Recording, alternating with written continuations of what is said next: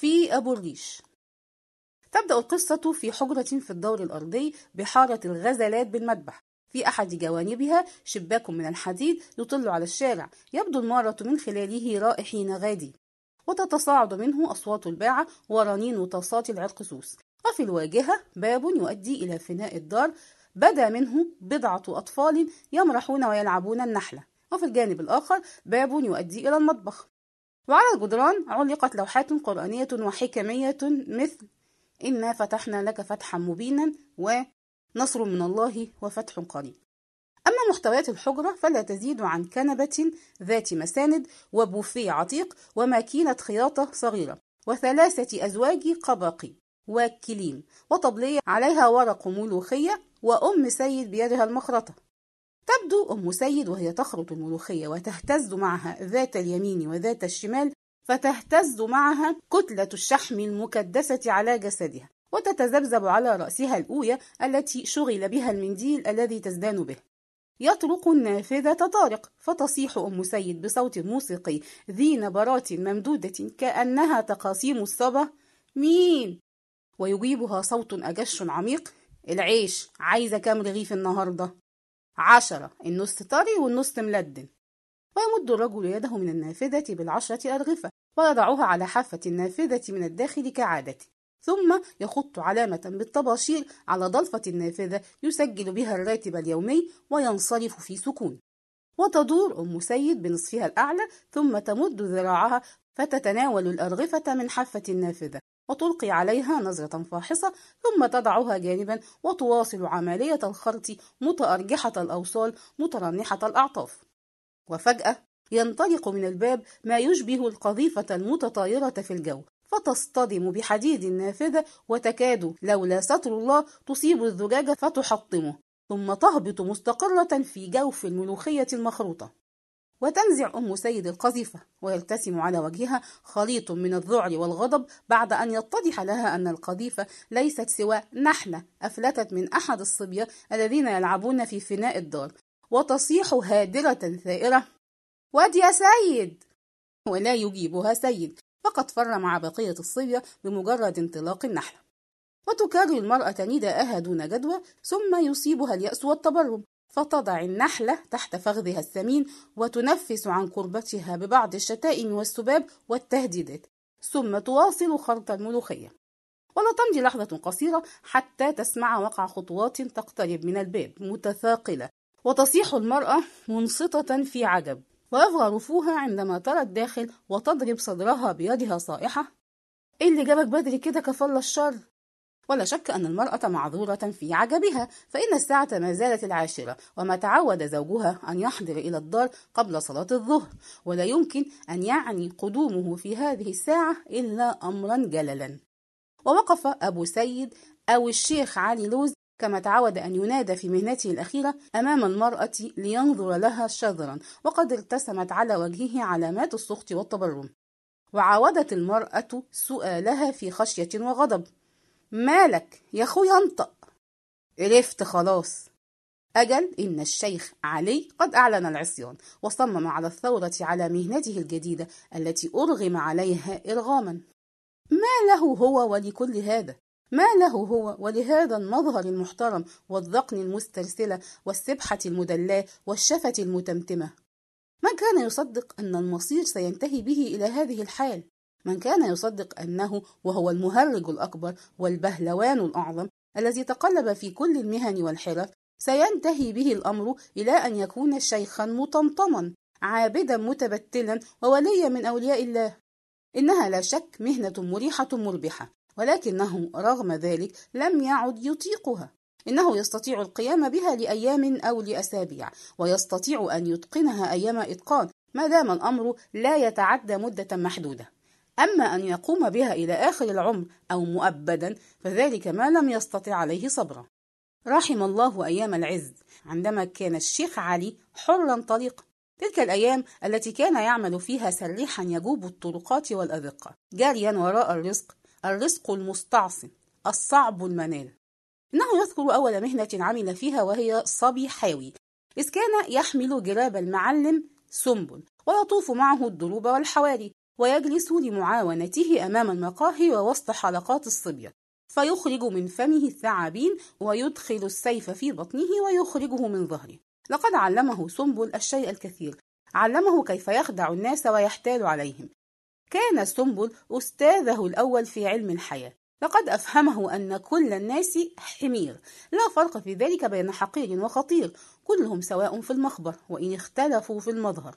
ضع الفقير مكان الثري يصبح خطيرا وضع الثري مكان الفقير تجده أشد حقارة.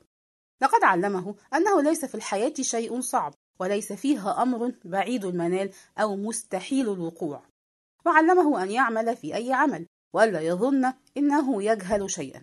إن الزمن يفعل كل شيء فليدع كل شيء للزمن فهو لا بد فاعله. إن الزمن يجعل من الحبة الجافة شجرة مورقة ناضرة ويجعل من النطفة إنسانا كافرا مغرورا ومن الكافر المغرور عظاما نخرة وقد يحييها بعد ذلك وهي رميم. أفيصعب على الزمن الذي يفعل كل هذا أن يجعل منك إنسانا وأنت حمار؟ لقد علمه سنبل الشيء الكثير. علمه ألا يتعجب في دنيا كلها عجب. ما لك تدهش في عالم ليس به إلا كل ما يدهش. لا تدهش إذا ما رأيت كلبا يطل من عرب بويك تنهب الأرض نهبا. لا تدهش. إذا قالوا لك إن الكلب ذاهب إلى الطبيب لأنه تناول من المرونج لاسي ما أتلف معدته. لا تدهش. إذا أحسست بقرصة الجوع فاستعصت عليك شقة وطعمية لا تدهش إذا ما نفقت ومات الكلب فلم تذرف عليك دمعة وشيع الكلب بالعويل والبكاء. ولكن لتدهش ما شاء لك الدهش. إذا لم تجد الصحف مجللة بالسواد ولم تجد الكلب العزيز منعيا بالخط العريض. كل هذا علمه له سنبل طيب الله ثراه وأكرم مثواه. ولقد كان الشيخ علي قمينا بأن يبقى مع الرجل حتى يخلفه بعد وفاته لولا أن قرصة الجوع ذات يوم اشتدت عليه فاعتدى على الفطيرة التي كان يستعملها الرجل في ألعابه والتي كان يضعها في اسطوانة مستديرة ذات غطاءين يكشف أولهما فتبدو العلبة فارغة ويكشف الثاني فتبدو الفطيرة فيها. ولكنه في ذلك اليوم خذلته العلبة عندما كشف الغطاءين لأن الفطيرة كانت مستقرة في جوف الشيخ علي أو الواد علي كما كان يسمى وقتئذ وطرده يوم ذاك بعد أن نتش علقة ما زالت أثرها باقية على جسده حتى اليوم. وانطلق الشيخ علي بعد ذلك في الحياة وهو مشبع بفلسفة سنبل مقتنع تمام الاقتناع بأنه ليس هناك شيء مستعصم وأنه يستطيع أن يفعل كل شيء. واشتغل أول ما اشتغل بمسح الأحذية مرا على المقاهي ينقر الصندوق بفرشاته صائحا تمسح يا بيه. ولم تكن لديه في أول الأمر أي فكرة عن مسح الأحذية وكان إذا ما جلس إلى الحذاء بدا له كأنه معضلة كبرى ولا يكاد يتم مسحه حتى يكون قد مسح معه نصف الشراب. ومع ذلك فلم تكن تمضي بضعة أيام حتى أضحت المسألة سهلة هينة. لا تحتاج إلا إلى وش تنفيض ووش ورنيش ووش تلميع وأضحت قطعة القطيفة في يده على حد قوله زي الحلاوة. وصدقت نظرية سنبل في أن الزمن كفيل بكل شيء وأنه يعلم الإنسان ما لم يعلم. واستيقظ ذات يوم فإذا بالصندوق قد سرق وهم بأن يحزن. ولكنه تذكر أن حياته كانت يمكن أن تسرق بدل الصندوق فحمد الله واستبدل بحزنه ضحكة رنانة. وسرعان ما انطلق في الحياة مرة أخرى وكانت مهنته الجديدة هي مساعد أراجوز كان صاحب الأراجوز إبراهيم بندق قد تعارك مع مساعده فلم يكد يلقى صاحبنا حتى تهافت عليه وعرض عليه أن يعمل معه. ولم تكن مهمة المساعد بالمهمة الشاقة أو العسيرة فما كان عليه سوى أن يمسك الطبلة وينقر عليها بضع نقرات. ثم يجيب الأراجوز عن أسئلته من آن لآخر. ولم يتردد الشيخ علي في قبول المنصب الجديد رغم أنه تردد أول الأمر وخشي ألا يعرف كيف يدق الطبلة ولكن بعد بضعة جولات كان يقوم بمهمته خير قيام. وفي ذات يوم مرض بندق وأشرقت عليه الشمس وهو جثة هامدة وأصبح الشيخ علي وارثا لمهمات الأراجوز وأضحى هو نفسه أراجوزا. وتردد الشيخ علي قبل أن يأخذ على عاتقه المنصب الجديد فقد كانت المسألة في هذه المرة تحتاج إلى مهارة خاصة وإلى موهبة في الصوت فليس صوت الأراجوز بالصوت الذي تستطيعه كل حنجرة. وبدأ يقوم بالتجارب والتمرينات ومرت الساعات وهو لا يفعل شيئا سوى التزمير بحنجرته كأنه آلة موسيقية انهمك صاحبها في تصليحها. وأخيرا أنعم الله عليه بصوت الأراجوز وأحس الشيخ علي بفرحة كبرى واندفع راقصا صاخبا ضاحكا وبدأ أولى جولاته الموفقة. وانسجم صاحبنا في مهنته الجديدة وأدخل فيها من التجديد والابتكار ما أخرجها من جمودها وركودها وبدأ يحفظ أحدث المونولوجات وأكثرها ذيوعا لكي يلقيها بلسان الأراجوز. وأعاد الشيخ علي رسم العرائس واخترع شخصيات وأسماء جديدة غير التي اعتادها الأراجوز منذ عشرات الأعوام. وبدأ يخلق من صندوقه عالما آخر ولم ينسى أن يخلد ذكرى أستاذه الأول فصنع إحدى الدمى وسماها سنبل الحاوي. وصارت حياته منذ ذلك الحين هنيئة رغدة وزاد رغدها عندما سنحت له الفرصة وواتاه الحظ. فاستطاع الالتحاق بعمل ليلي في تياترو أبو الريش فاتسع رزقه وزادت موارده. وأضحى أراجوز النهار وبلياتشو الليل. لا يكاد يكف لحظة عن الضحك والتهريج. وما من شك أن الرجل كان ينوي أن يقضي حياته وهو على حاله تلك من الفرفشة والمهيصة. يغازل هذه ويداعب تلك. لا هم له إلا الترويح عن نفسه. حتى أصابه الله بشر ما يصيب به عباده وابتلاه بالكارثة الكبرى الزواج. فقلبت حياته رأسا على عقب. لقد أحب المسكين أحب البت عزيزة القرد بنت الشيخ زكي القرد شيخ أبي الريش وخادم ضريحه. الرجل الطيب ذي الكرامات والبركات. وكثيرا ما يجلس الشيخ علي الآن فيتأمل عزيزة أو أم سيد ويهز رأسه متعجبا أسفا ويسائل نفسه كيف هيأ له الخبل أن يحبها؟ وماذا أبصر فيها وقت ذاك مما يعشق؟ الحمار الأبلة. لقد نسي نصيحة أستاذه سنبل الذي طالما حذره من النساء ونصحه وهو ما زال صبيا بألا يقع في شراك الزواج. وأن يبعد جهده عن ذلك الطعم المسمى بالحب. ومع ذلك فقد أحب وطب كأي مدب. وأوقعه في شرك عزيزة رتفان ثقيلان ونهدان ناضجان أوشكا من فرط الثقل والاستواء أن يتساقطا. رآها ذات مرة من ثقب حاجز الأراجوز فأخذ بها وبدأ في مغازلتها على لسان الأراجوز مدعيا أن الأراجوز يحب القشطة ويموت في المهلبية. وأحست عزيزة أنه يوجه إليها القول فعلى وجهها الاحمرار وانصرفت مدعية الغضب واستبد به الحب وقت ذاك فلم تمض بضعة أيام حتى ذهب إلى الشيخ زكي القرد يخطبها منه. ورحى به الشيخ ذكي في مبدأ الأمر ولكنه عندما تبين مهنته أبدى كثير اشمئزاز وأنبأه بالاشتراك مع أم عزيزة أنه لا يقبل أن يزوج ابنته أراجوزا. أو بلياتشو وأنه إذا كان يرغب في زواج ابنته رغبة صادقة فإن عليه أن يغير مهنته أولا.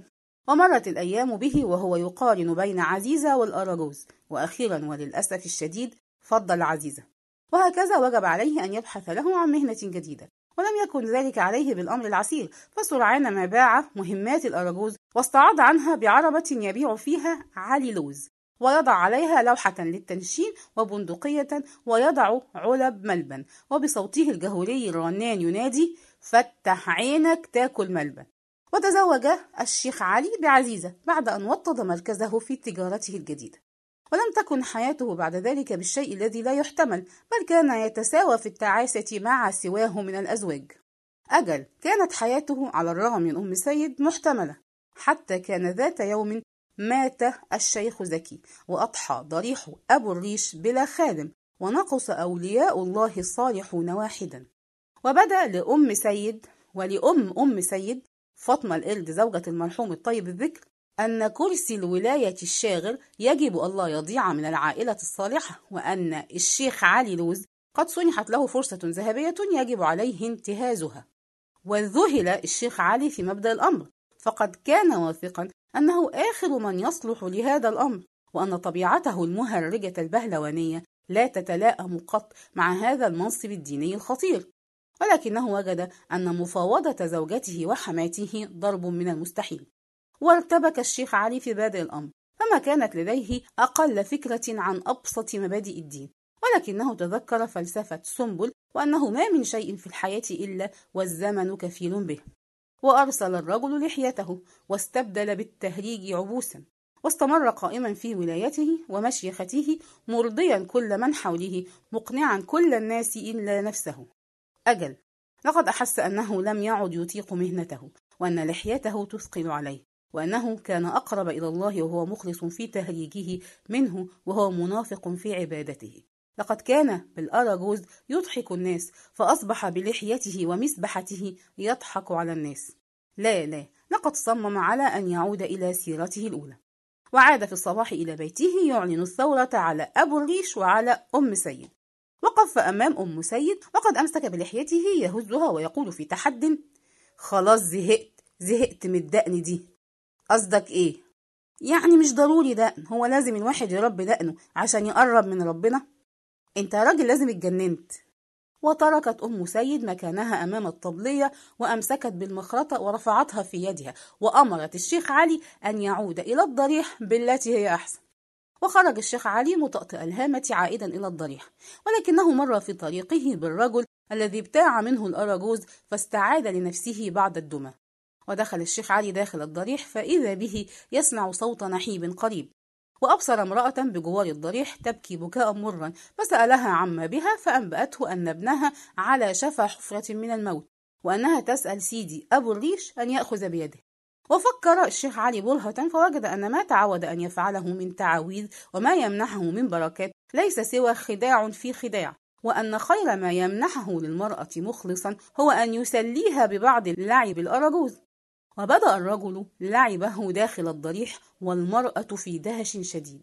ورويدا رويدا بدأت أساريرها تنفرج حتى شاع في وجهها السرور. وفجأة أحست المرأة بنور يملأ الضريح ونفذت إلى أنفها رائحة بخور جميلة قوية وخيل إليها أنها تسمع صوت ابنها يصل إليها من بعيد. عندما عادت إلى دارها وجدت ابنها قد أبل مما به وشاع في الحي خبر المرأة. وخبر معجزة الشيخ علي لوز والأراجوز. ومنذ ذلك اليوم اعتقد الناس اعتقادا جازما أن أبو الريش يحب الأراجوز وأنه لا يمنح كراماته إلا بالتوسل بالأراجوز. ولم يفكر الشيخ علي بعد ذلك في ترك الضريح فقد سره أن يعبد الله مخلصا بطريقته الخاصة وتركه الناس يلعب بدماه كما يشاء. ماذا يضيرهم من ذلك ما دام يمنحهم بركاته وكراماته؟ إن الرجل لا شك قد أصابه خبل ولكن أليس الخبل شرطا من شروط الولاية؟ وماذا يضير الشيخ علي أن يقال عنه إنه مخبول مكذوب؟ بقي بعد ذلك أن نسأل الله أيهما أقرب إليه؟ فقيه مخادع أم مهرج أمين؟